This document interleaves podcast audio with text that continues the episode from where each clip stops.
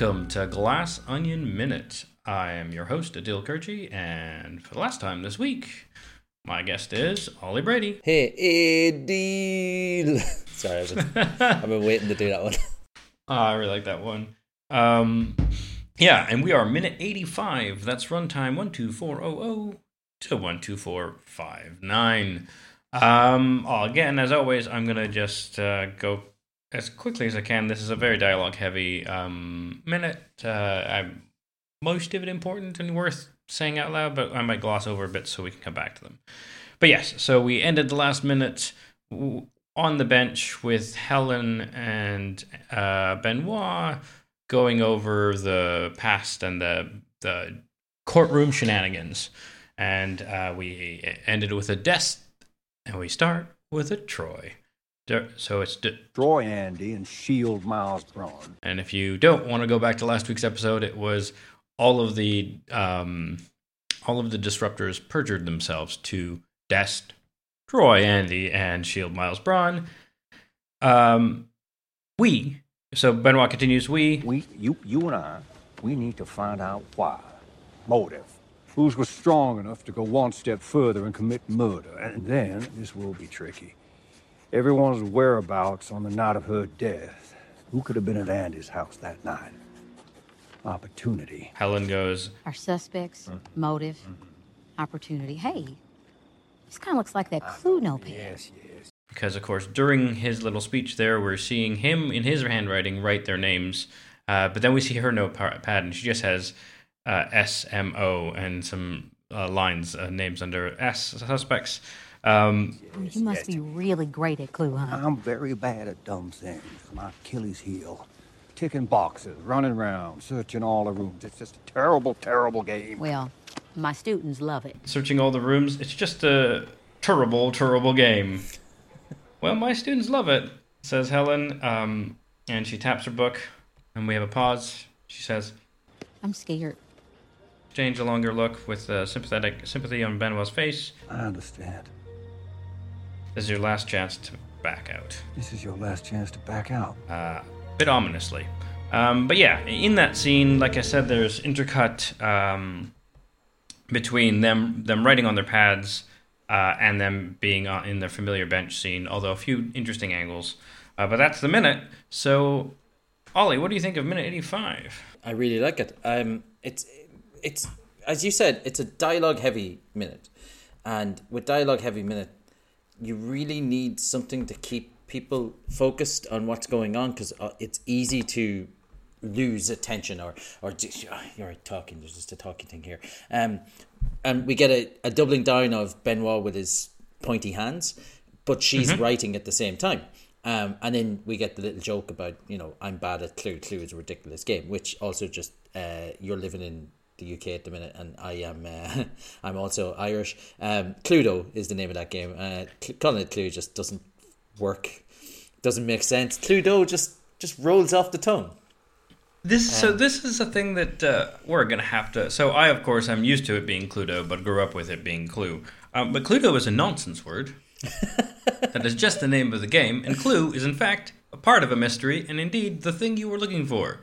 Um, I'm fine with it being you being more used to it. I'm just fascinated by the idea that it was named Cluedo to begin with.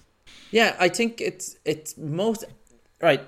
I think I remember reading why, and the guy said he wanted to appeal to younger members or younger people, so he called it Cluedo, as in it. It makes it kind of like have this like fun vibe to it. Whereas if he just says Clue, then you might mix it up with I think there was a TV show or something or something like that along the lines that like had a similar name. So it was basically like let's make it a funner version of this. But again, that's the kind of thing which people will come out with 30 years after something happens and then act like it was a, a great you know marketing scheme all along So apparently, um, it was made in Birmingham by Anthony Pratt and uh, his wife Elva. Um, and they presented it to an executive, Norman Watson, at Waddington's, and he bought it and provided the trademark of Cluedo because it's a play on Clue and Ludo, which is another board game, but I didn't know Ludo is a Latin word for I play. So it was pro, and it's basically it's basically Parcheesi. Yeah. Right. So Ludo and Parcheesi are the same, and it's uh, for you North Americans. The game Sorry is the same as those. Um, Ludo Um, so, is Ludo's I a forgot about really Ludo. common name. Yeah. Yeah. So Ludo makes a lot of sense for Cluedo because it's a board game, and it was a very popular board game at the time. Uh, I'm sad I hadn't connected that, um, but uh, here we go. Um, I take it back. It makes sense. It's a nonsense word, but it's close to an actual word in a different language.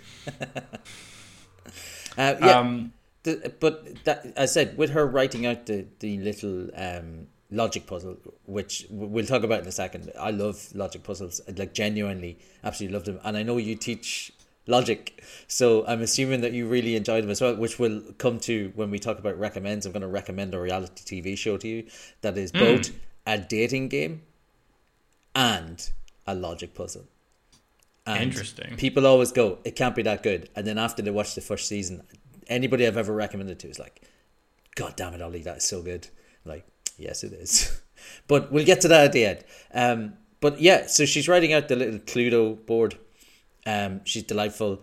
Uh, she's really getting into it. And again, it's it really just speaks to how effervescent and happy she is in comparison to any of the flashback scenes we had to Andy. Even when she's excited about stuff, she's still reserved.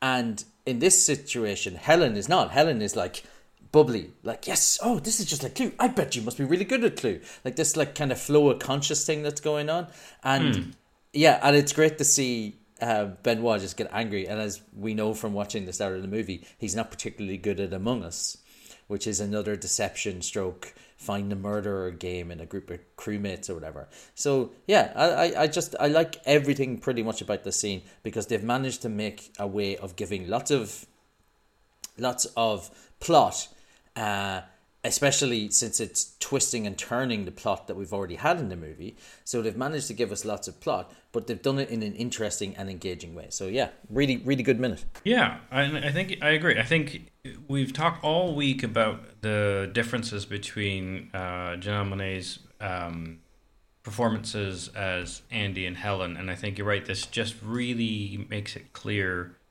especially with the like.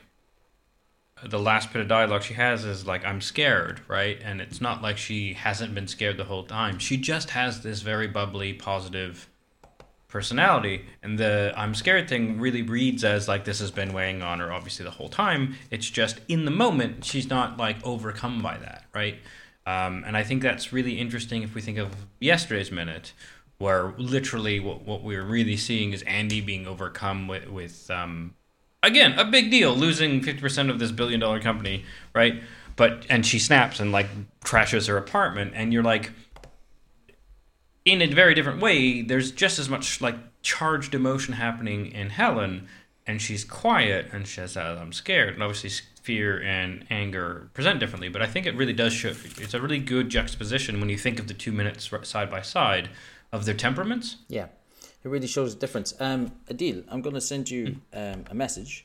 Uh, Or it's actually something you sent me, but I just so rather than you having to scroll back up. So if you take a look at that, um, so it should just popped up on your thing, and Oh yeah, you cut to 11 seconds 13 seconds actually probably a good example uh, in your little video and what i've sent you there is the napkin written by andy and i've sent you an example of um, helen writing down claire and birdie's name and what do you notice about the two handwritings the just the difference in in their like writing style.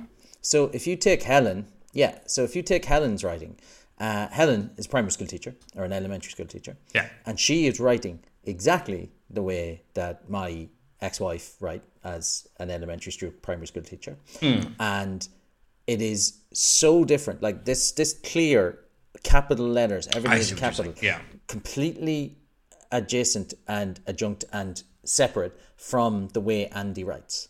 And it's Yeah. more of this just hammering home. These are the different two, the two different sides of the paper. We have Andy, uh, big, complicated ideas. She's really into what she's doing. She's planning out this stuff, and she's writing in a mixture of cursive and she's only using capitals to highlight the stuff which is important. Everything else is this little cursor because she's jotting it down, you know, straight from Yeah. the mind. Whereas we have Helen, who's a more practical person who's used to doing stuff and she's lining out everything into the capital letters. And again, it's just little small things like this that just show how much effort was put into separating out the two characters from each other. Yeah, I, I actually want to. Yeah, when I wanted to talk about how, um, again, because she's a teacher, she's just naturally the grid she writes. You just see it sort of far off. It is. Yep. I wish I could. I mean, trust me. I'm, I teach logic and abstract maths. I do a lot of diagrams and stuff. I, my students wish I could draw lines that straight, right? I mean, I write much more like Andy in the sense of like if you see it, like the circle is is a good circle to be honest, right? Um, Yeah. of, of on the napkin, which again you can see in the last minute, last minute, minute before. Yeah. Um, anyway. Yeah. Yeah, um, right. Uh, and but it's offset. She didn't. If she started with it, it was not in the center. Mm-hmm. And then if you look at like, you know, she's got arrows in some places and not other ones, but the arrowheads are sort of some of them are kind of a bit askew. Right, the first one down from crypto management to exponential growth kind of has arrows like I do, where the arrowheads are not like really centered and one line's longer than the other. Um, things are kind of like shoved a bit and so she's had to like curve around things and it's still quite neat but it's not planned right? Exactly. and here's um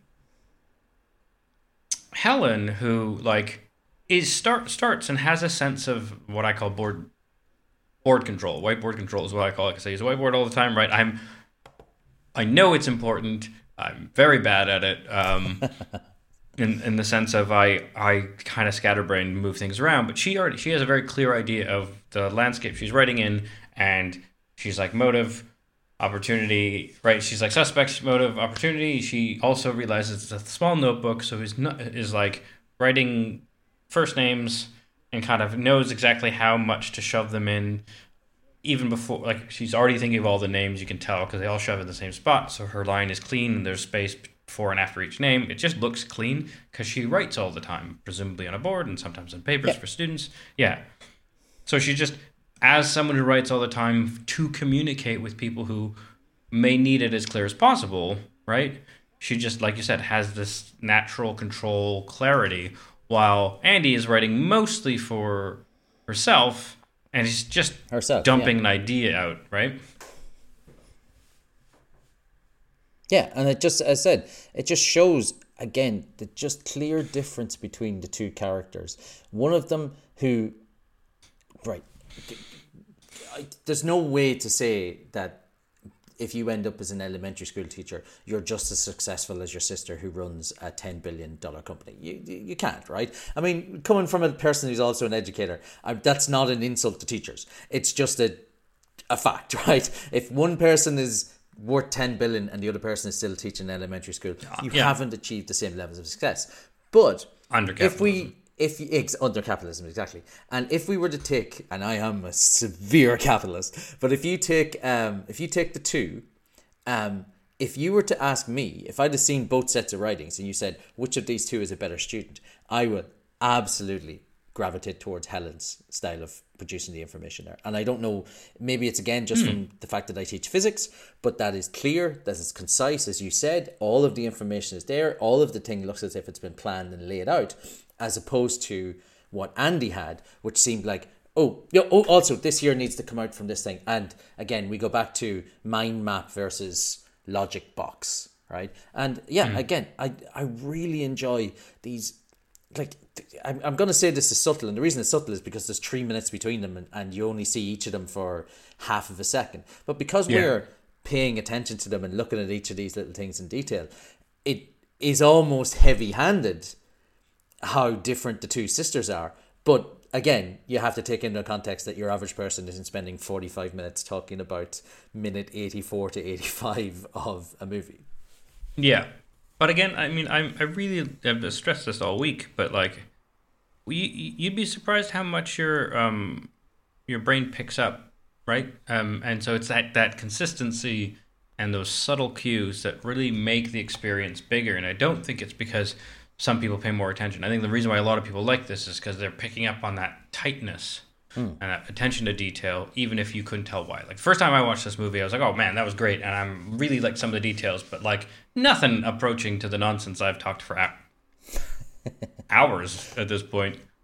Maybe 10 hours? I might, I'm going to crest the 10 hour point of talking about this. Um, I've already crested the 10 hour point of time of this show, I think. That's a weird thought.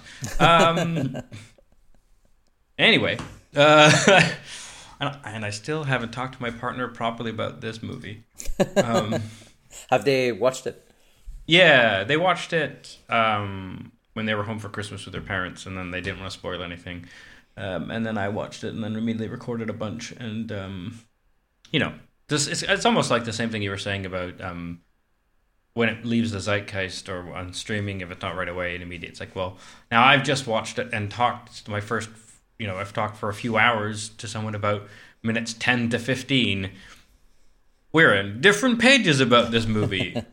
Um, uh, but I might, yeah, it's reminded me I should uh, talk to her about it because uh, I'm really curious because we both really liked Knives Out, and that's actually one of the movies we talked about when we were, you know, Just getting started together, yeah.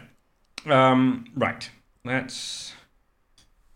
So what I like, so I really like. Uh, I, we'll get to it, but I just want to talk about how you were talking about like ways to get the attention, and I think that not only the cutting between the bench and the notebook and back helps keep people paying attention to the dialogue because it's like, oh yeah, you know, we're talking about motive and we're seeing a list of names, right? And it's like these are the people whose motives we want to think about. What do you think about motive? Like that's a nice little cue, right? Yeah.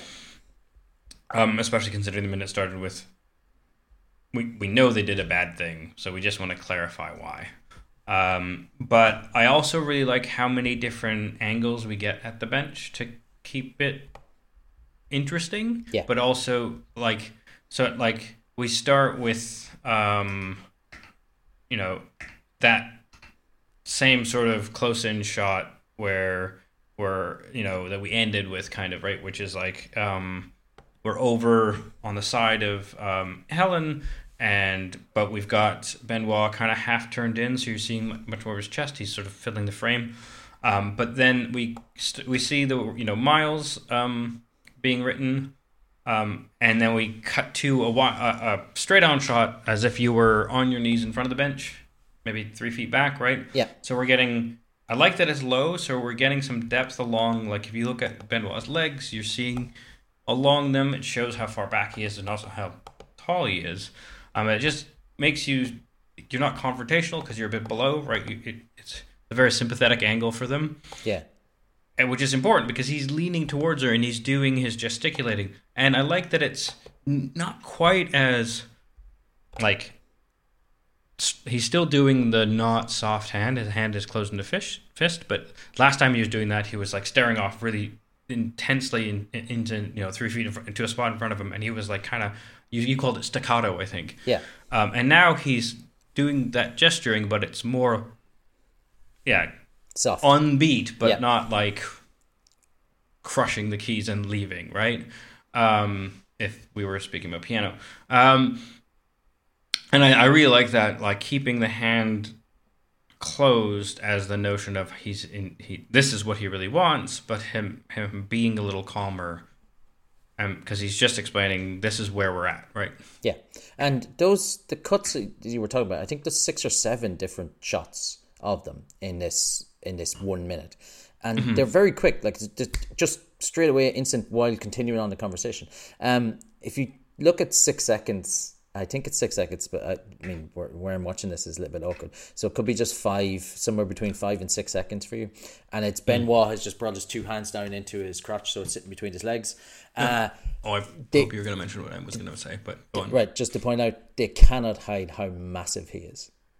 Oh, okay, you in are. this scene. Um, he he is yeah. like, goddamn! I'm looking like there is no gut there because he's sitting straight up, and Mm-hmm. his pecs are huge. Like he is a muscular, muscular dude, and it, I think, and that I think that's why this this shot here lasts for a second, maximum a second, and there's another one of them later on, and it's just so funny to me that. So, when you compare that it's to how he looks when he stands up, it's so good. It's actually about three seconds, but it oh, but it's because he's curved, turned, and yeah, this Yeah. when he's square on the camera. But what I really, really like, um, is there's a gust of wind and it blows her the, the bottom of her dress to flourish. Yeah. And so when he's the biggest in the scene, there's a distracting element To catch you out, it's brilliant. Like, Um, and I don't know how much of that is was planned to like for this reason, but it's just a really nice touch because she's not saying anything in that scene. He's talking to her. He's like, "We need to figure out the motive, blah blah, or whatever." I can't remember where where in that speech he's in. yeah, and ju- and to not make her to keep her or make her receiving that or to have a focal shift because she's important to this scene without making her speak by just having the wind come him he stops saying the thing he relaxes out and then our focus is drawn to her and she's being contemplative right she's thinking about what he's just said and to that having the wind blow her dress is all you need when both the actors are portraying their moods so well. Yeah. It's just like I said, the team together just makes this really magical thing, which you don't often see, right? You you would think they'd have to have her say a thing, oh even yeah. just hmm, right? Like that's what you would see in a different movie, and in this movie, she just looks contemplative, and the rest of the team is like, just in case you aren't picking up on her face, look at her. Yeah. And then when it cuts back from her writing, that's when she gets to the oh well, this is very much like Clue, and that her face goes from thoughtful to happy. Like the, it's a really quick transition again. Just she changes from looking at it, kind of questioning. I'm, I'm making facial things on a on an audio podcast, but she goes from contemplative to hey hey look, it's like that Clue. Yeah, it's really like a it's a moment of her like doing the writing of the things, and then once it's done, looking at him like, oh, that's what this is. Um, I really like when he is saying opportunity, um, She's writing, and we get another of those side shots, but it's a little tighter in than the one we started with, where we're seeing mostly just his chest and her shoulders, and then him being more lit up and her being lit up on the on the face. But she is her eyes are down on the page. She's you can see her body moving because she's still writing.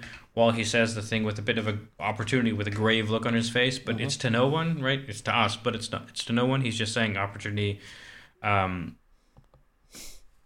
um, and then and then it cuts into her titling uh, on column on the grid, which already has both grid lines because she knows she's making the thing The out. thing out, yeah. She's planned it again. If I was doing that, it would be there'd be the one line on the left. I'd write O, and then I'd write the right line on the right. Yeah, I've forgotten to put one in. Ah, Yeah. and then you end up with the the fifth box is actually the fourth box split Yeah. in two. Yeah, and what and yeah, and then we both then so as soon as she writes the O, and we cut right, like you said, there's the, there's the whole dynamics of the scene are switching between page and bench, right? But now we're actually um on Benoit's side, slightly in front of the bench, and so he we're getting mostly him on the side with just a bit of angle to get a little more of his chest. But that helps slim him a bit because we're seeing profile, but gives a little of his face, but he's actually just a little out. He's out of focus, not Yeah. totally blown out, but he's out of focus. The only things in focus is, uh, you know, between just just a bit, uh, I'd say an inch into uh, Helen's shoulder, all the way out to the inner part of her arm, if, maybe the outer part, but like most of her body's in focus, and most importantly, you can see her her face, and she's again being lit up by ostensibly this lamppost uh, in front and to the right. Um, but you do see the pages of her notebook, and I really like the, the, the detail. This notebook has been used. Yeah. Some some intern or whatever, right? Someone in stage management props got this notebook and then just opened it and fiddled with it, etc., and opened all the pages and cracked the spine because those pages look used. The notebook looks used, flip through because on this shot you can see the delineate. It's not just like a brick of stuck together pages. You can kind of see um, gaps between them. The sides, you know, don't look all that great. There's a curvature. It's just a again one of those touches of Yeah, I say it's one of my, the of my whole team doing the thing. favorite words for movies is this verisimilitude, which is it feels like it's lived in, and Hmm. that's the kind of thing that really adds it. It's like um like the the greatest movie prop of all time from um the Last Crusade or from um Raiders of the Lost Ark is Indiana Jones's Little Book, and that is every single page looks like it's been written on. Lot tons of it when, when if you see the actual prop itself, tons of it is just nonsense. Like it's just hmm. stuff they've stuck in, but they've made it look like it's been used. Every time he takes it out of his pocket, as you said, it looks like something which has been used, stuck in a pocket, stuck in a drawer, stuck on a table. Been, I, I, it's the kind of thing a person has in a thing, takes it out and just writes into the bottom corner because something comes to them in the middle of a meeting somewhere to just write it down. And that's what this little notebook. It's a little smaller thing, and also I love the fact that again it looks like the kind of notebook that a primary school or an elementary school teacher would have in their employ. It's just a small notebook. In Ireland, it's um for anybody who isn't actually looking at it right now, we would call this a tables notebook because students would sit down and practice their tables, so they'd practice their spelling in it. So it's either your little spelling notebook or your little spelling or your little tables notebook that you would have on your. Uh, um, any anyone who ever went to an Irish primary school will know about the spelling test you had on a Friday and the tables test you had on a Friday in primary school. That's exactly the kind of notebook that she's holding in her hands right now. It's just not red like the Irish ones. Right. Um, I want to say just contrast those with I think um, the notebooks in Seven are meticulously made. Um, and like really good detail, and they flip through a bunch of them, and you see all kinds of creepy stuff. And if you pause it, you can read it, and it's not just nonsense. Um, but those are actually quite pristine looking books. Yes. And Like then they've never been it's a- touched. Yeah, and it's like, is it that he just writes these screeds and puts them away, or is it just that they didn't like beat up the book enough? Which I uh, I always I like thinking about that again, just because it's. I have a suspicion, but like you can read it the other way if you're being charitable. If you want to know what my what I suspicion always is. thought about Um, was um, it if there's no mistakes in them, and no matter how good you are, how perfect you are at writing, you're going to make mistakes. You're going to just scribble it out, or you're going to put a little bit of white out, or Tipp-Ex as we call it over Yeah. here. And there's nothing of that in um, John Doe's notebooks. Yeah. So if he's 15 pages into one of those notebooks and makes a mistake, does he throw it out? and just just start again. He's a monk in um, the 10th century writing an illuminated version of the Bible. And if he makes a mistake, that entire chapter's gone. We're starting again. So, yeah, yeah. maybe that's why he doesn't open them again, just in case he finds a mistake and would have to rewrite them. Maybe that's what it is. His OCD is like, do not touch it. That one's done. Let's just assume it's done. Um, yeah. Um, but yeah, so the notebook's really good, and even the way she holds it, right? She's like breaking the spine to display it. It just shows a. It feels like a familiarity with the prop. Um, and so this is the probably my favorite part of the dialogue. Um, because um, we rarely get this with them, especially because um, Benoit's such an attentive listener. You just get back and forth, and they tend to get that in movies. But at like, uh, so at 24 seconds or 23 seconds is where she goes. She has a realization. Goes and again, she brightens up. She goes, "Hey, um, um, this kind of looks like the Clue notepad." Um, and when she says like the before she even gets Clue notepad out, she goes, uh, Benoit goes, yes, yes, yes, and he's like still trying to deny it or like get in front of it. Um, when she says you must be very good at, Clue, huh? And again, that huh is very much her like southern um accent or like dialect. Uh, and and that's when he goes, "I'm very bad at dumb things. It's my Achilles heel." But I really like that he's like he sees it coming, and it's so annoying to him that this is the one time he's going to talk over someone, to and it's just being like, "Yes, yes, I had like this fucking thing again. Ah, this thing again." I uh, I have a very personal thing about this, and I'm going to give a shout out to one of my students who I'm going to recommend listening to this. So, Joey, this is for you. Um, I run a chess club in my school, and obviously you get a lot of very bright kids, and um, the bright kids want to come down and practice chess and play chess, and then we go to competitions, and we're we're quite good. We're not the best in the country, but we wouldn't be far off. And um, Nice. we go down, and uh, every now and then new kids will start.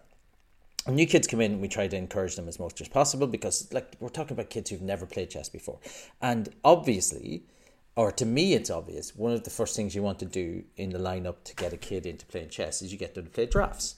And a lot of children haven't played drafts either. So it's like a very basic version of chess, right? With fixed movements and you can only do certain things. And when the board opens up more, you can do more spectacular things, etc., etc. So we get them to play drafts. The chess Which captain, checkers, by the way, checkers for- for the North Americans, and um, the chess captain Joey, uh, very very good. One of, I mean, his I would say his his chess score, chess level is probably slightly better than mine at the minute because I haven't played in a couple of years, but he's good. He's very good. Shockingly bad drafts, stroke checkers there, and I mean incredibly bad. It's like he does not see it coming. He can't predict what's going on. And I've seen him trying to practice, and I've seen him playing with kids who have never played chess before, who wipe the floor with him. And the way Benoit acts from about the 30 second mark, where he gets uncomfortable, he starts crossing his leg, he starts like, yeah, what, you know, you can see he's angry. That's exactly, and Joey, I want you to listen, that's exactly what you look like when a kid asks you to play drafts is he's like I don't it, it's a stupid game I don't want to do it it's nothing and the way Benoit acts is so exact like push it. It's my Achilles heel. Chicken boxes. And it's just so good. And he is clearly somebody like he must have talked to somebody who or has known about being frustrated about something. Maybe he's thinking about doing press for um, no time to die for three and a half years in a row. But he just looks so angry at the prospect of having to talk about playing Clue, and I love it. I did, I just think it's brilliant. I think everything about the way he acts in that scene is exactly what I would expect somebody who is let let's be realistic, too smart for the game of Clue, and that's not or Cluedo. That's not me shitting on the game of Cluedo. It's a brilliant game. It's really well designed. But for somebody like Benoit Blanc, he will feel more. yeah he like to him it's random, random, random, random. And in his world, nothing is random. Yeah. Um, I will say, um, yeah, the petulance. This is what I wrote down in my notes. Uh, I think it's really good. I, I like that he um, knows it's Achilles heel. He says that. Like it reminds us that like there's traits of his that are close to some of Miles's traits, but he doesn't have that ego. He has an ego about the thing he's good at, probably. Although we like, it doesn't really come out that much. Um, and the reason why I say that is because um, earlier in the movie, right, he he like breaks the whole conceit of the weekend game, and you're like, part of it is um, him playing himself as a role to like solve the actual mystery we're just finding out about now, right? Um, but part of it, I think, is his genuine like, oh, I solved the puzzle. It was real fun. I'm good at I'm good at solving puzzles. Like when he talks to uh, Miles as they go go up the stairs to the Glass Onion, where he, and he's just like, oh my god, this is the best bu- rush I've had in ages. This is amazing, incredible. Thank you so much. Like that felt genuine, even if the reason he did it was like for for uh, there was an alternative motive. One of the motives was was just this is fun. I'm gonna do it. When when he solves the fake murder uh, accident that um, Miles had set up before seeing any of the clues, and he's just like, "This is how he this is, is that what it was? Is this what it's gonna be?" He Oh. is so giddy and childlike in that moment. I was just like, "That is so good. It's brilliant." I had the privilege of recording that Oh, chunk. fantastic! So if- if you are interested, go back to episodes, look at the longest run times. Um, but I will say I have one Cluedo story that I want to share, which is uh, it was my sister, my oldest sister's favorite game growing up. Um, and we we finally convinced my dad to play with us, and within like four, like not even four turns, he won consistently. Uh, and we were just like, how how is he doing this? What is going on? Uh, and he retired champion, and then he after he revealed the way he won Yeah, was the simple observation of the Cluedo paper is split into three sections. The top section being weapon, room, person, whatever it is, yeah, right? yeah. And so, as people were checking, etc., he was not just tracking people's guesses, etc. Like we all were. He was actually looking at where people would write things down and doing an a meta, an, an extra level of um, you know you're supposed to hide your paper, but you can if you don't if you hide your paper, but like still are writing at the top of your page. He was using that as like really con- con- concrete evidence of that's the thing that they were writing, Yeah. and so it was just destroying the the like or possible the state space with these observations and just being leaps ahead of everyone. And so and then we all started hiding ourselves and doing it. But it was just like a really nice. Yeah, my dad was too smart for the game, or at least too smart for playing the game with his like kids. Uh, but yeah, I, I really think that is an example of of like how games can. What I like about games is is not the rule set, but the people using the rule set, which is why I like hidden information games a lot, right? Like Coup or the Resistance or things like that, because hidden role games uh, or um, have that extra element where you have to pay attention to who's saying what when, rather than just the mechanics of a game where it's you know it's not like I'm not saying Snakes and Ladders, which is like deterministic, but even a lot of games are indeterministic, but you know the person the way they are what they say doesn't matter just what they do Yeah. within the game and that's like it was a great example to me which i've will always remember which is you can turn the one type of game into the other type of game with the right types of observations Yeah, right if you knew what you're doing. Yeah, he um, I I love uh social deduction games. Like I genuinely do, and I, I it's not even because I'm exceptionally good at them or anything. I don't think I am, but I just love the fact that sometimes you can win those games by just deciding to tell the truth the whole time, and people assume you're lying. So, like for example, uh, my favorite game of all the board games is a game called Coup. Uh, I particularly i literally just said coup yeah Oh yeah, I love it. it. It's just such a great game. And sometimes I will go through an entire game of coup and never lie. Like so, you might have to lie at the very end when it's one on one, like because like the, the way coup works. But the rest of the game, w- even with ten players and teams, and you just tell the truth, and the amount of suspicion that will come on to you just by the fact that pe- like oh I've got the captain. Well, I don't believe you do have the captain. Uh, one one last thing I will say, Aadil, is uh, just on Clue. I we were playing with a friend once, uh, Joe, uh, and Joe was a great great lad, primary school principal, and he's a really nice man. He was I was chatting to you about him yesterday. He's trying to be a comedian, and Joe, um, Joe brought us around to play Clue, or not Clue, sorry, to play Clue Doe. And he said, "All right, we'll play a couple of games of Cluedo. Don't worry about it." So we're all starting off, and we're we're going well. Joe wins the first game, and then we start again, and then Joe wins the second game. And I was sitting there going, he is very good at this game. And he, you know, at the end we were ti- tidying up and we were finishing up, and I was helping him put it away. And I said to him, "Oh, Joe, you're missing. Um, you're missing a. Uh, has, has anybody got Mister Green?" And Joe said, "Oh, there is no Mister Green. Uh, we lost it a couple of weeks ago." I was like, "All right, yeah, no Mister Green. Um, there doesn't also appear to be a rope." Oh, goes, yeah, there's no rope either. And I was sitting, I said to him, well, that would explain why you're winning so many of the games, Joe.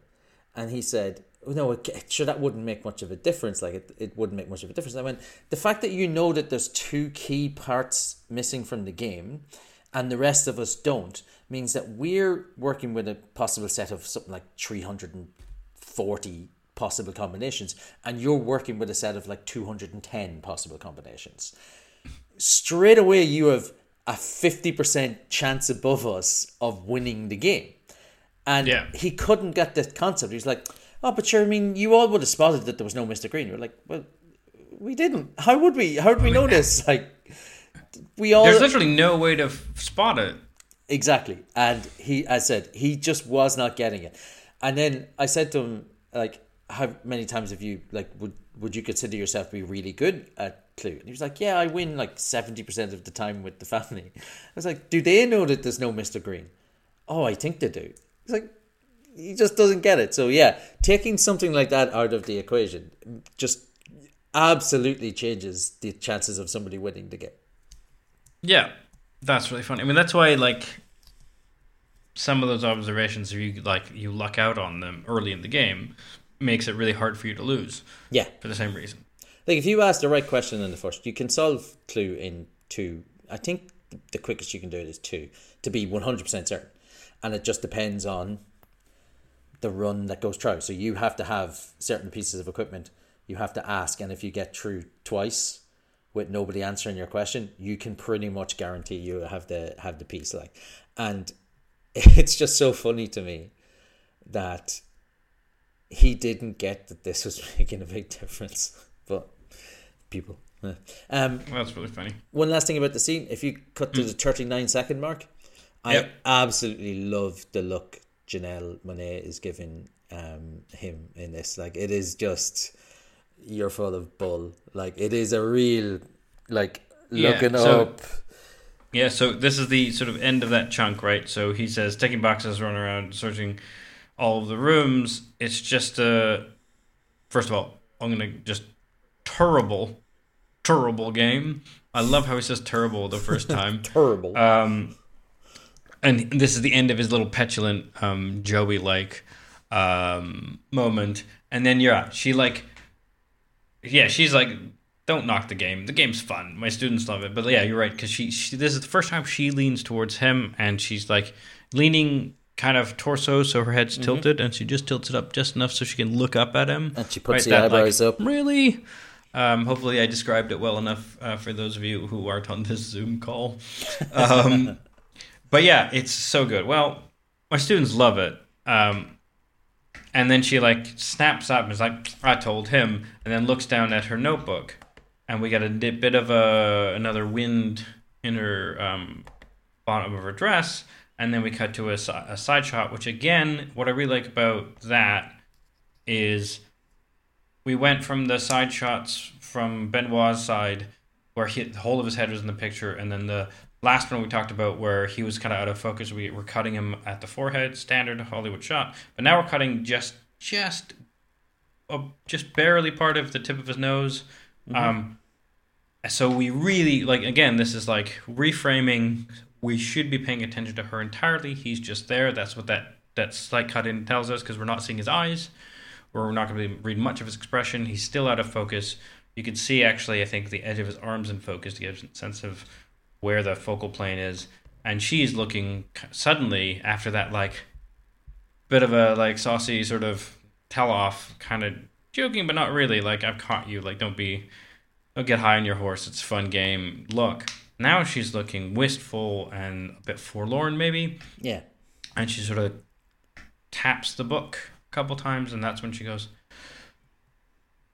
"I'm scared," Yeah. And it's the and way then sort of the way she looks at the book because I think it brings focus away from so she was oh this is just like Cluedo but then she looks down and she realize I think I think what we're getting is she's realizing this is about the person who murdered her sister and Yeah. they could do it again so she's scared yeah, the game me part ends right, and then the real world comes crashing in when she like processes this Cluedo map isn't about who actually who is the victim in. oh um Is it the owner of the? it's the owner a party of the in a house manor, he, right? he calls the per- person up he does have a name God it's been years since I played Cluedo in fact it was playing with Joe that time um it put me off the game uh, it's been years since I played it oh, Uh, interesting. They do- Doctor Black in the UK and Mister Body in the North American. region. I knew that's. I was going to say Mr. Body, Oh, and I went. It's definitely not Mr. Body over here. Like I'm trying to. Who who was it? Yeah. So Doctor Black. That's who it is. That's super interesting. Sorry, I didn't mean to steal your thunder. Um, but yeah, and like like yeah, the the Mr. Body is in fact Andy, right? That's the moment she's having, and like you said, in that moment, she's also realizing like they're a murderer. Yeah. This They're is real. going to be where I'm going. We're going to be uh, somewhere on an island with them and other people who don't like who my sister and thus me. Right? And again, this is why I think the her temperament is so well like portrayed here, right? Because like that's a that's a realization that's happening in this scene. Just to circle back to what we said at the beginning, but she's not like she's saying I'm scared and being really calm about it versus being like, "Oh crap, what what am I doing?" Like there's no panic. which Yeah. would would be the like the fear based version of like Andy snapping in anger and trashing her house, right? They are very different people who look exactly the same. And then it cuts to Benoit. And Mm-hmm. Benoit, so it cuts back to Andy being out of focus and Benoit in focus in the background. Mm-hmm. He's got like a concerned look on his face. He's like, I don't understand. And then if we cut to, or if you just move forward to about 58 seconds, mm. 59 seconds, this is the first time from the back, that scene from the back of the bench, where Benoit doesn't have his arm draped across, so he's not at an angle. And you mm-hmm. finally see how much bigger he is to her. And at that point, he had just been basically saying, I'll look after you, right? I'll take care of you. Mm-hmm. And in this scene here, he is huge. Like, not to, mm-hmm. the, the word has lost meaning, but he becomes like a daddy figure in this thing. He's going to look after. her. And I think this is really well done in comparison, or sorry, especially since the entire motivation for this whole 10 minute section is the fact that he's just after finding what appears to be her shot. So mm-hmm. this is then jumping to him having this flashback. So this flashback is told from her point of view, but it's also from his point of view because he's just after coming across Helen's body Yeah. in the mansion. So he's taking on the role here of the big protector. Look at how much bigger I am than you. You're the little figure, and I'm the big person in this one. And we're at this point actively thinking that she's dead. So he has failed in his protective duty at this point. So so we're both were we talked a lot about the the very similar shot um in the previous last time we saw thing, this yeah. this shot with like just the edges of them in in uh, lit up and parts of their faces. Now both of them are looking forward and not because they were talking before, so we were hitting profile, so we're getting together, the edge yeah. of their face.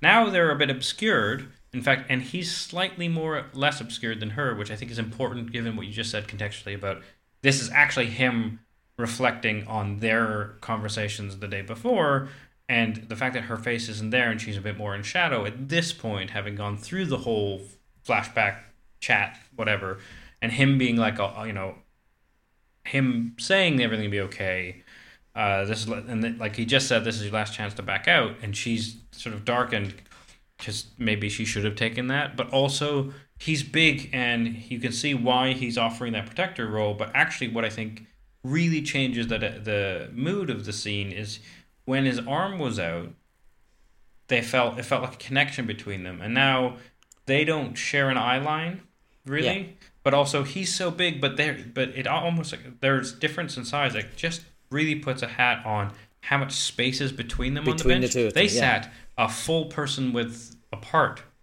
And he was closing that space with his arm and gesturing and like making it dynamic but he hasn't moved right? So they were never sitting beside each other. Yeah. and now when we're at a point where he's like the whole point is like it'll be okay you know we're just going over our plan. We need to you you know the start of the scene is we you and i we need to find out why. The motive. Who's store blower right? This is their plan together. And then she says i understand uh, or she says i'm scared. He says i understand. This is your last time to back out. This is the shift back to we're about i, I can't remember what happens next but like, we're clearly going to shift back to the present where we think she's dead. Yeah. um,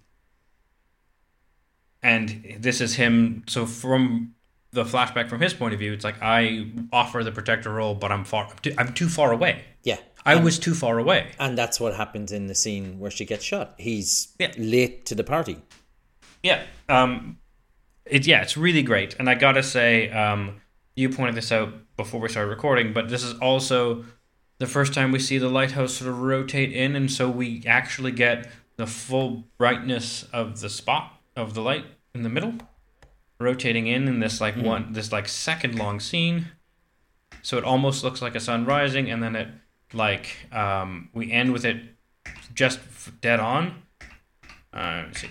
Which again, to me, actually, just it it sits in that just all that negative space between them, and so what you would think a lighthouse being like this is an important thing. This protects people. Actually, what this lighthouse light is doing is highlighting the gap between them, Yeah. which again is, I think, a symbol of he was too late.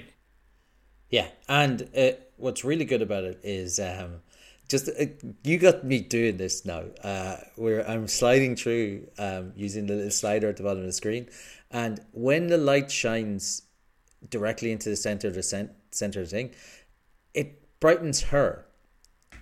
So if you watch it, she brightens up. He doesn't, and the, even the back of her hair brightens up a little bit. So it's a very, very, very subtle change Oh, that, that she yeah. gets brighter, but he doesn't, and uh, it's putting then the focus back on to her. And uh, I, but see, this is the mad thing about this, right? Is when you're doing these minute by minutes, I would love to find out that Rian Johnson does a commentary on this movie at some point. And he's just like, "Yeah, I like the shot. It's the two of them sitting on the bench, isn't it?" Yeah. he just he's just the two of them on the bench. There's a light in the different in the distance. What's the light represent? I just needed it to be bright. Yeah, we just we, we wanted the lighthouse was there where the bench was. And then I'm there going, oh, but look at how it just slightly accentuates the the lighting on her hair, bringing her more into focus. Rian Johnson, just the lighthouse was there.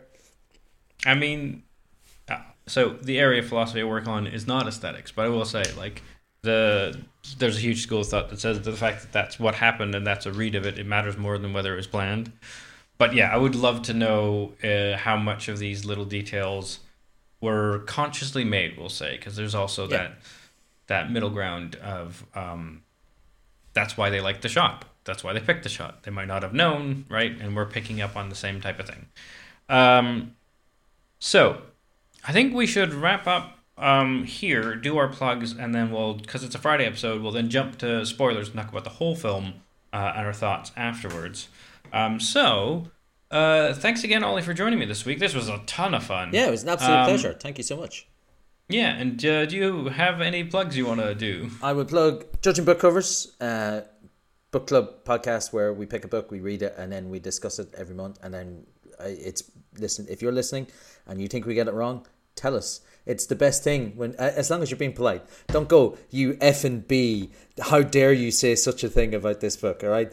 Yes, we're not going to agree on every book, but listen, I know I have bad taste in books sometimes. You don't have to tell me in a mean way.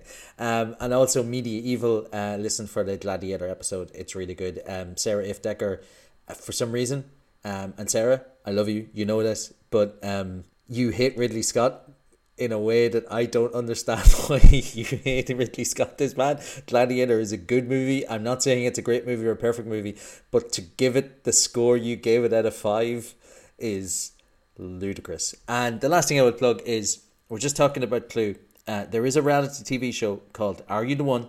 It is on Netflix. It's on Amazon Prime, and they take a computer generated set of couples. So people send in their their um, preferences. They answer like a set of questions. There's like two hundred questions, whatever. It's like kind of like um, eHarmony or whatever it is, and they take twenty singles.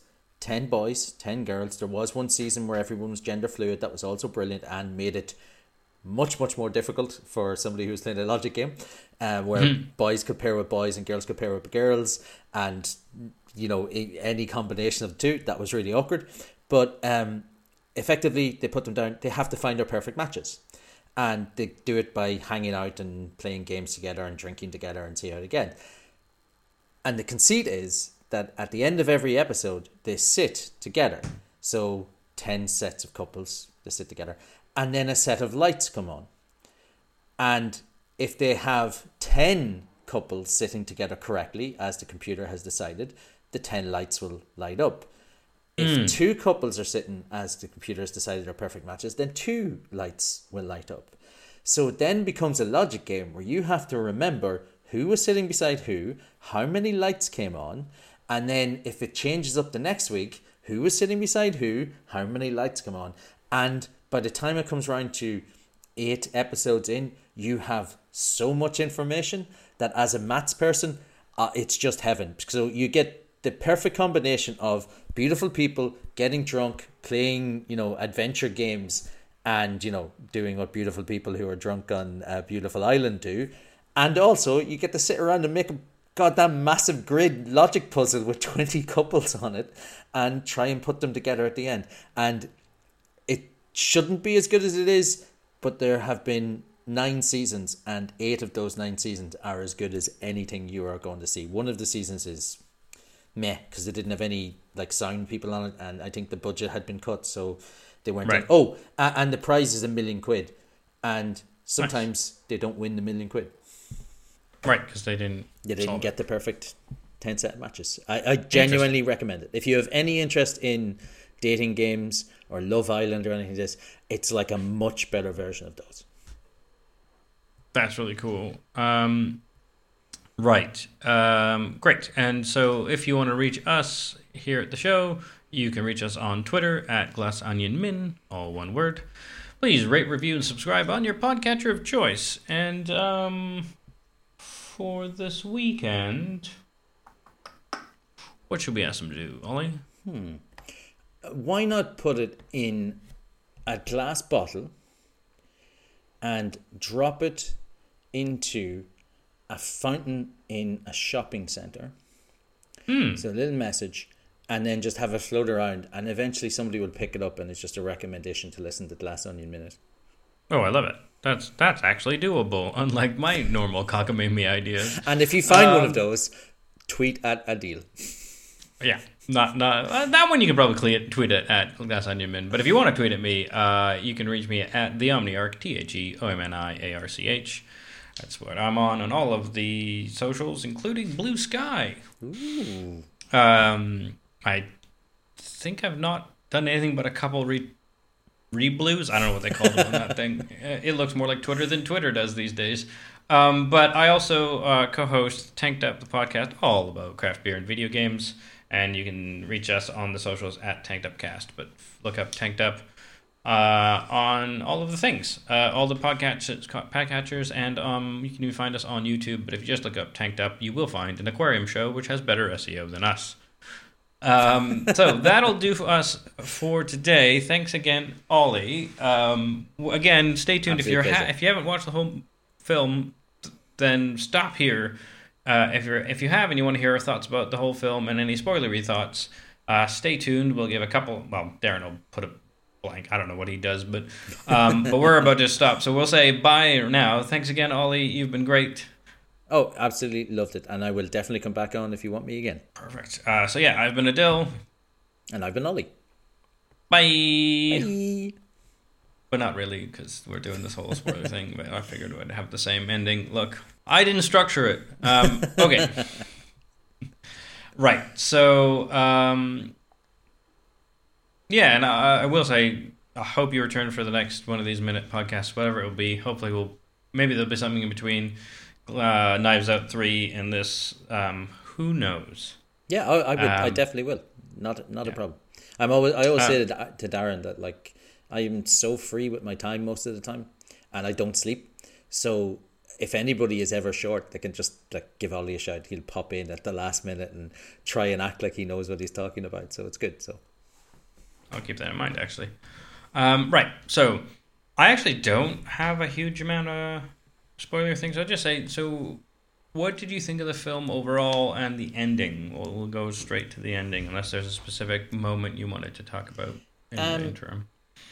I want to to just talk a little bit about uh, Mona Lisa and how absolutely fantastic I thought the point where Mona Lisa gets destroyed is, and how Miles's face while that is happening just felt so cathartic to me because I want to be remembered like the Mona Lisa and the entire Oh, it's- movie it's- hmm. the entire movie is his dream of being remembered going up in smoke as he finally realizes it while the Mona Lisa is going up in smoke. And I just think it's really well done. It's even juicier iro- irony than that, because his exact turn of phrase is, I want my name to be said in the same breath as the Mona Lisa. Oh, it's even better. And then it's like, yeah, because will. a remember the Mona Lisa? Yeah, that's that priceless painting uh, that Miles Bron burnt down on a stupid island with his crazy hydrogen fuel. It's really good. Um, And so he gets his wish, but it's a monkey's paw. I always love good old monkey's paw situations. Like, um, yeah. So I really enjoy that. I like the ending. Um, in comparison, can I compare it to Knives Out just a little bit? Oh yeah, And I mean, I, I- think that's and it's not something I, I, I want to do because they, they should be taken on their own merits as two different movies. I don't think it quite works as well as Knives Out, and I think the reason being is what's the best way to describe this? Chris Evans's character, um, God, his, his name is gone from me. It's like Chance or something Wow. like this, right?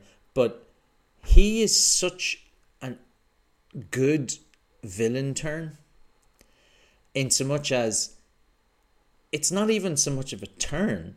Like he's just slightly better than the rest of them up until this point. He's still like a rich guy.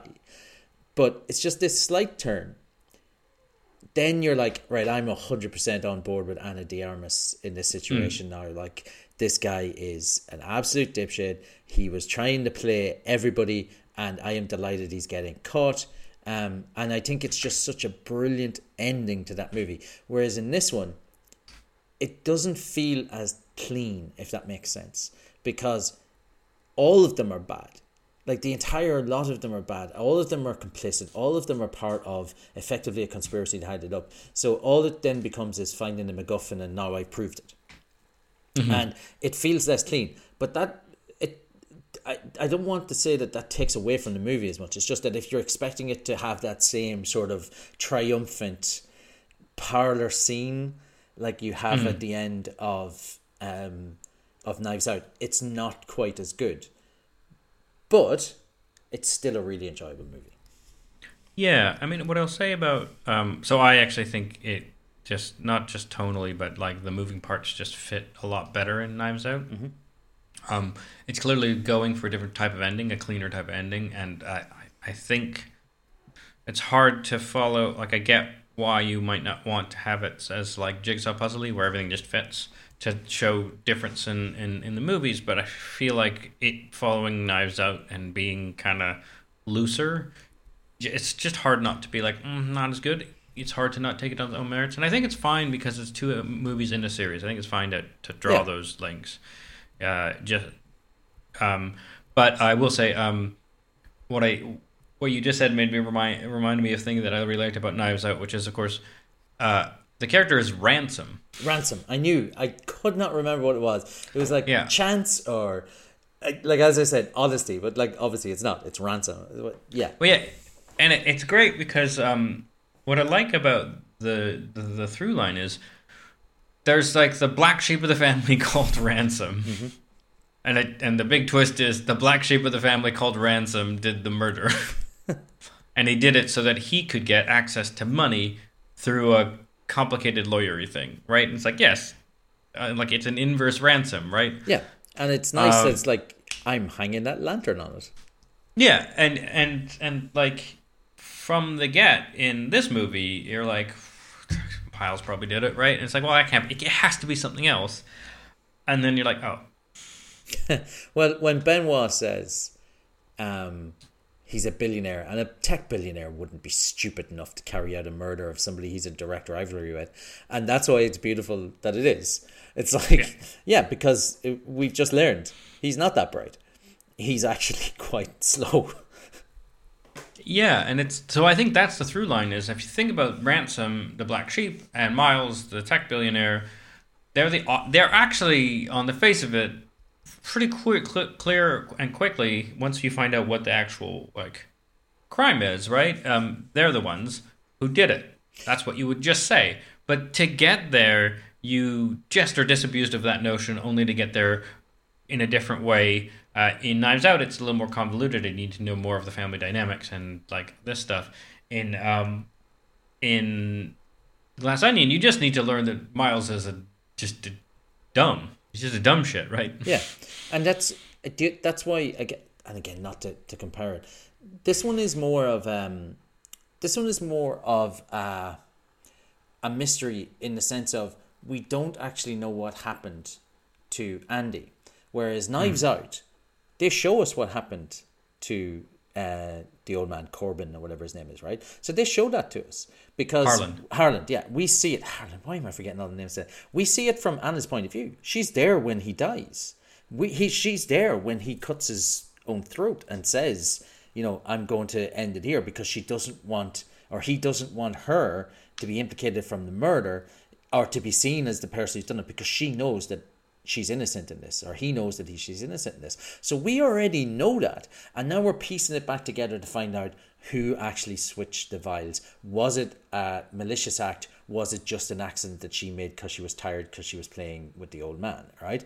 And i i love that because that took the entirety of the the mystery and turned it on its head in the first movie. Whereas this one, mm-hmm. it even though it's more convoluted, even though there's more possible parts in play, it's still a more straight down the line, straight down the middle mystery movie because we have a mystery. We don't know who killed her. We don't know why they killed her. We're trying to solve it. It actually does become more like a version of Clue.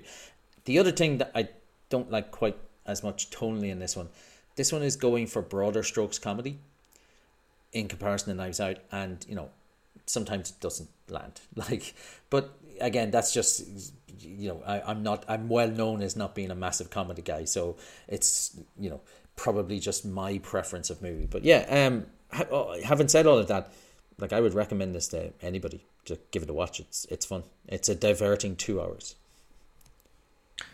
Yeah, I mean, I really like it. Uh, I think, uh, I mean, you might not remember my thoughts. The listeners, if they've listened to the other weeks, probably have. But just, I, I think the the catharsis that Helen gets from throwing the Klear in the flyer or whatever, right? Yeah. Um, doesn't equate to the catharsis of the audience, and that's where I feel like the ending fails Yeah, um, because it's like they might they they sort of pledge that they'll say the right thing now. It doesn't matter who knows, and it's like, and we just end with like the fleet of cop boats. I think, right? yeah. They're just Coming- popping up at the end, and they're sitting watching the boats coming in. Yeah, and it's like, um, and there's not enough tether to figure out, find out what may or may not happen, which I think is the point of that scene, right? And it just it makes it it makes it kind of end not like a mystery or a detective um, movie, except of course, as you pointed out, it works still because the the the inversion of what the mystery was compared to Knives Out. It, but it just, I think, it's not just the comparison. I think it's like Rian Johnson in these movies does a really good job of like subverting and leaning into tropes. And I feel like this ending was a subversion that just didn't quite work, which is really unfortunate because it's the end. Yeah, and that's I said it's really, it's really well done, but just something is missing from it. Like it does, as you said, there's no catharsis, and I don't feel for Helen as much as I did in the first movie, and I, and I think it maybe is just because it almost feels like a silly action sequence at the end, maybe like a little bit too much. Yeah. Um yeah, I think also the catharsis is is the destruction of a billionaire's stuff. I think is one of the problems, right? Yeah, And like the Klear like you have to do the extra step of what this is kind of supposed to be representing is his empire crumbling because as we saw in our minutes he's sinking. His ambition is has sunk the entirety of the company that he fought to get the entire company on into uh Klear. And Klear has obviously failed and this is like an, an emblematic of it failing because look as soon as the bit of Klear hit the fire so much Klear was in the the house the house is exploding.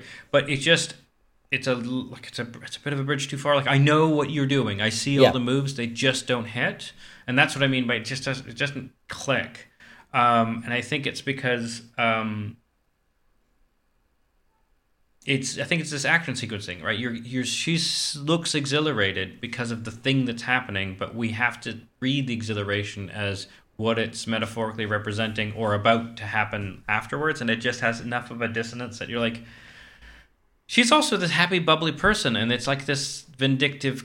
I think that's the part of the dissonance too. Like Andy would love that it blew up. yeah. Helen, would she want to risk the lives of all these people who kind of did her did her sister dirty, but she wasn't really interested in like Revenge, retribution. Like yeah.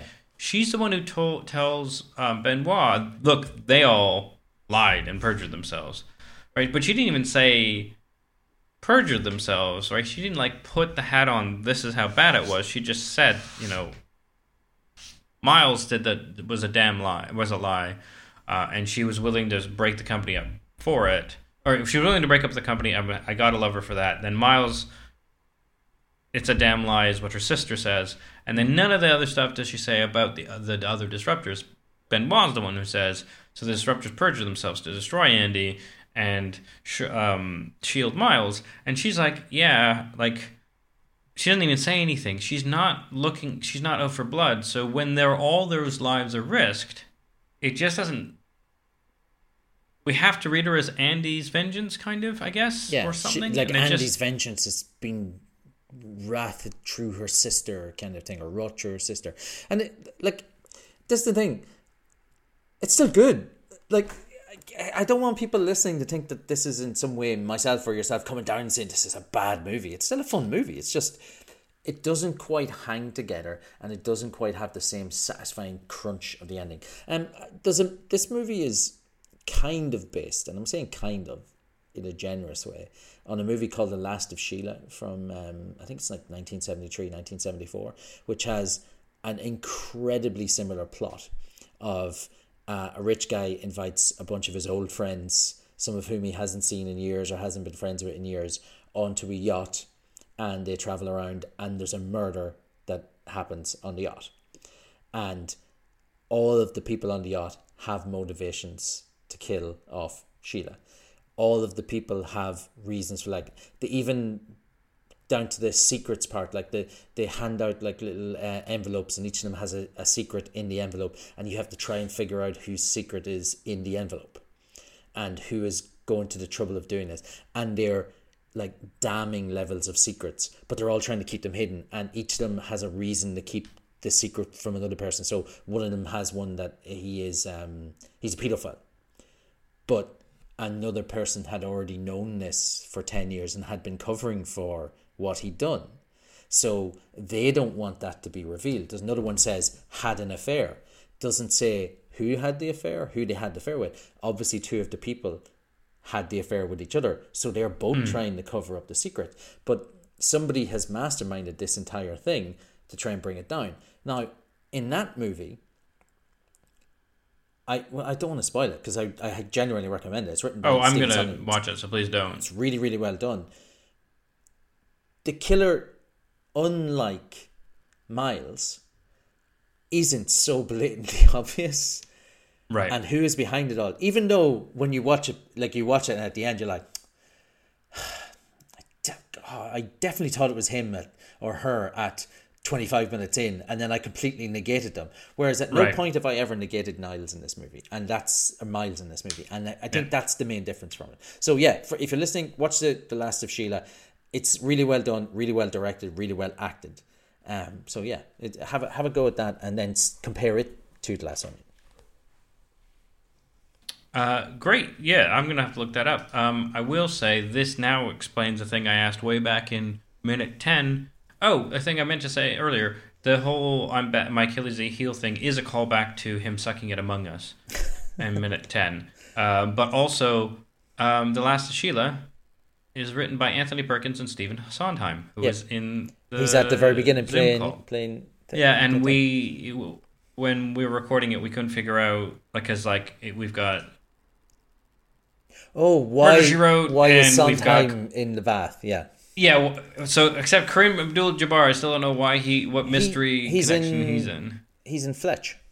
Oh, of course, yes. There we go. Those are the yeah. We got there. I just can remember today. Yeah, so that that was the missing thing. Uh, we thought maybe it was just because we know Rian Johnson and Stephen Sondheim are connected, but in fact, it's a call to this movie. Thanks so much. That's Yeah. really great. And uh, it's one of those. I right. So I love seventies movies. Um, and it was referred to as the golden age and l'enfant terrible coming into because you had your Coppolas and your your um. You had your Coppolas and your Lucases and um, your Spielbergs coming into cinema, but there are so many great movies from the seventies, in particular political thrillers and just murder mysteries that, that came out in the time. And they tend to get overlooked. So, for example, um, The Godfather Part Two won Best Movie in nineteen seventy five. It wasn't even the best movie Francis Ford Coppola made in nineteen seventy four, which was The Conversation, which I to to this day I still think is the best movie that's ever been made. It is peerless. There's nothing in that movie that is wasted at all. Every single scene is perfect, and when you're finished it, when you, if I, I'm not, sure- have you ever seen the conversation, Aadil? I have, yeah. Yeah. So when when I finished that movie the first time I watched it, I was in a cold sweat, the same as the character was in a cold sweat. And even though I knew he was having the breakdown, I genuinely was sitting there going, I I'm paranoid for him. Like I what's going on? And a movie like that to come out and then to almost be forgotten because other bigger, more famous movies come out at the same time. And the 70s is full of things like that, like Three Days of the Condor. What a Uh, movie! also great. But because it came out in the same year as French Connection, again, it's hard to argue with French Connection. like William Friedkin, like uh, speaking of William Friedkin, Sorcerer came out the same year as um, Star Wars. It came out the same month as Star Wars. Nobody talks about Sorcerer. Sorcerer is an incredible movie. It's also not about a sorcerer. It's about people. Um, it's a remake of Wages of Fear, uh, where you're they're transporting nitroglycerin through the jungles of Colombia. I think it is. Uh, or Interesting. Maybe it's Guatemala, and um, it's been a long time since I saw it. But incredible movie, but forgotten because it came out within a month of Star Wars. So Right. stuff like this, like if you if you get a chance, just go back and look up like top two hundred movies of the seventies and just give it a go. Hmm. And you should see The Last of Sheila on that list because it's brilliant. Great. Um, well, we've we've blown past an hour and fifteen minutes. Sorry, now. Darren. Uh, sorry, yeah, Darren. So uh, let let's end it here. Uh, we'll we'll for those of you stuck with us for whatever this ends up being uh, lengthwise. Uh, thanks for sticking with us. Hope hope this was illuminating and some great last minute seventies movie recommendations, which I have surreptitiously written down uh, while you were talking. Uh, but thanks again, Ollie. This has been great. I hope Oh, to pod fantastic. with you again in the future. Yeah, I uh, hopefully I'll come on on your beer podcast. And um, and I'll you can talk about all these amazing craft beers, and I'll be like, sometimes it's just man just wants a silver bullet. Give me a Coors Light. Oh, I mean, I was having I had a Brooklyn Lager er, during the recording of this. It's fine. It's good. Um, you know, I'm not pretentious. yeah, I uh, just realized that. If you can, and I'm not sure Hmm. if you will be able to in Durham or in thing because it's been I'm not sure if they still serve it over in in Britland as we call it. If you can get a good pint of Harp on Oh, tap, Harp is great. it is the best of the generic lagers. And Hmm. um, I was home recently in my home place in Monaghan in Ireland, where Harp is still the biggest beer. And Hmm. God, it was just like nectar from the gods. Uh, you've reminded me because I've only had Harp in North America. I'm not sure who because often these beers are brewed by someone else, um, so Over they there, taste yeah. a bit differently. Uh, so I'll have to track down a Harp on this side of the pond. Uh, it's just because I really enjoyed it there, so it can only get either either I really enjoy it or it's even better than I really enjoyed it. So that's great. Um, but yeah, thanks again. Um, and yeah, uh, I'll say bye again. I've been Aadil. And I've been Ollie. Bye.